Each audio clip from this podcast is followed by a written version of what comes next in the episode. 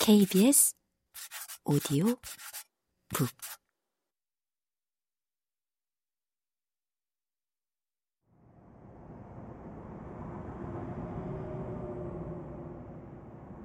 사라져. 네 말은 듣지 않겠다. 너와 나 사이에 유대 따위는 있을 수 없다. 우리는 숙적이야. 꺼져버려. 아니면 차라리 한쪽이 쓰러질 때까지 대결하자. 어떻게 해야 당신 마음을 움직일 수 있지? 아무리 애원해도 자기가 만든 피조물에 호의를 보일 수 없단 말인가? 이렇게 당신의 선의와 연민을 갈구하는데도? 내 말을 믿어라, 프랑켄슈타인. 나는 선했고, 내 영혼은 사랑과 박애로 빛났다. 하지만 나는 외롭지 않은가? 참담하게 고독하지 않은가? 내 조물주인 당신이 나를 증오하는데 하물며 내게 아무것도 빚진 바 없는 당신의 동포들은 어떻겠는가? 나를 상대도 하지 않고 증오할 뿐이다. 사막 같은 산맥과 음침한 빙하들이 내 안식처다. 수많은 날들을 여기서 방황했다. 얼음 동굴도 나는 두렵지 않다. 그러니 여기가 인간들이 불평하지 않는 내 유일한 거주지다. 이 황량한 하늘을 나는 반가이 맞는다. 저 하늘은 당신의 동포들보다 내게 훨씬 더 친절했다. 무수한 인류가 내 존재를 안다면 당신처럼 무장을 하고 나를 파멸시키려 들 것이다. 그러니 나를 혐오하는 그들을 어찌 내가 증오하지 않겠는가? 원수들을 봐줄 생각은 없다. 내가 불행하니 그들도 내 불행을 함께 느껴야만 한다. 하지만 당신은 내 불행을 보상해주고 악행에서 구해줄 수 있다. 그러지 않으면 내 죄는 점점 더 커져서 당신과 당신 가족뿐 아니라 수천 명의 다른 사람들마저도 그 분노 속에 집어삼켜 버릴 것이다. 동정심을 갖고 날 경멸하지 말라. 내 이야기를 들어달라. 이야기를 다 듣고 나서 저버리든 불쌍하게 여기든 하라. 그때는 공정한 판단을 할 수 있을 테니. 그러나 내 말을 들어라. 죄 지은 자라 해도 아무리 잔인한 죄인이라 해도 인간의 법은 선고를 내리기 전 결론할 기회를 허락하지 않는가? 내 말을 들어라, 프랑켄슈타인. 당신은 내게 살인죄를 씌우고 양심의 거리낌도 없이 피조물을 파멸시키려 하고 있다. 오, 인간의 영원한 정의를 찬양할지어다. 하지만 살려달라고 말하는 건 아니다. 내 말을 들어달라. 그 다음에 할 수 있다면, 그리고 의지가 있다면, 자기 손으로 만들어낸 작품을 파괴하도록 하라. 어째서 생각만 해도 온몸이 떨리는 사실들을 자꾸 기억나게 하는 거지? 내가 비참한 네 존재를 만들어낸 장본인이란 사실을? 혐오스러운 악마.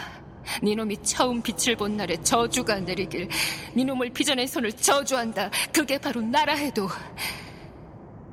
니놈 때문에 나는 말할 수 없는 불행에 빠졌다.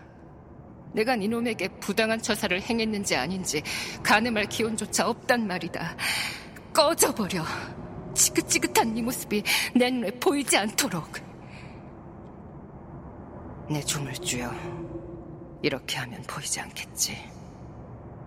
놈이 이렇게 말하며 증오스러운 그 손으로 내 눈을 가렸지만 나는 격렬하게 뿌리쳤다.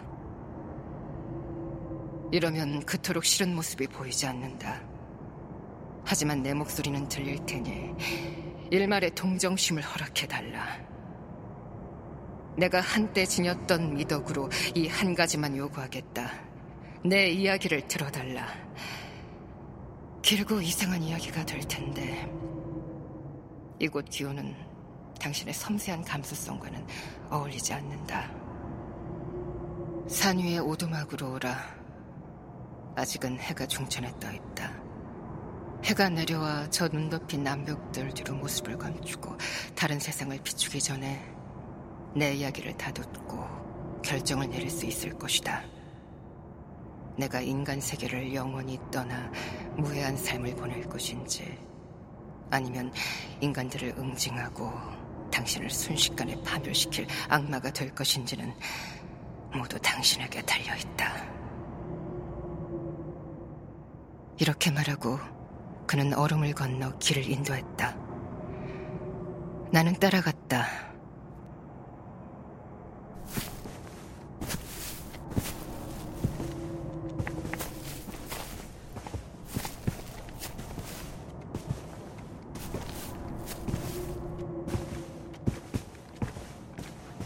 심장이 답답해 아무 대답도 하지 않았다. 하지만 걸어가는 가운데 그가 제기한 다양한 논지들을 가늠해보고 적어도 이야기는 들어봐야겠다고 결심했다. 호기심도 있었지만 결심을 굳힌 건 동정심 때문이었다. 나는 그때까지 놈이 내 동생이 살인자라고 생각했기에 시인하든 부인하든 반드시 그 대답을 듣고 싶었다. 그리고 처음으로 피조물에 대한 창조주의 의무를 생각하고 사악하다 불평하기 전에 먼저 행복하게 해줘야겠다는 생각을 하게 되었다. 이런 이유들로 마음이 동한 나는 그의 요구에 순순히 따랐다. 그리하여 우리는 얼음을 건너 맞은편 암벽을 올랐다. 대기는 차가웠고 비가 다시 내리기 시작했다.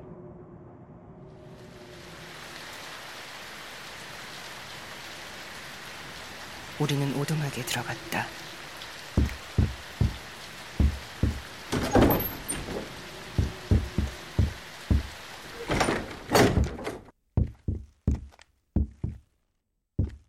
악마는 걷잡을 수 없는 기쁨에 들떠서 그리고 나는 묵직한 심장과 침울한 심정을 안고서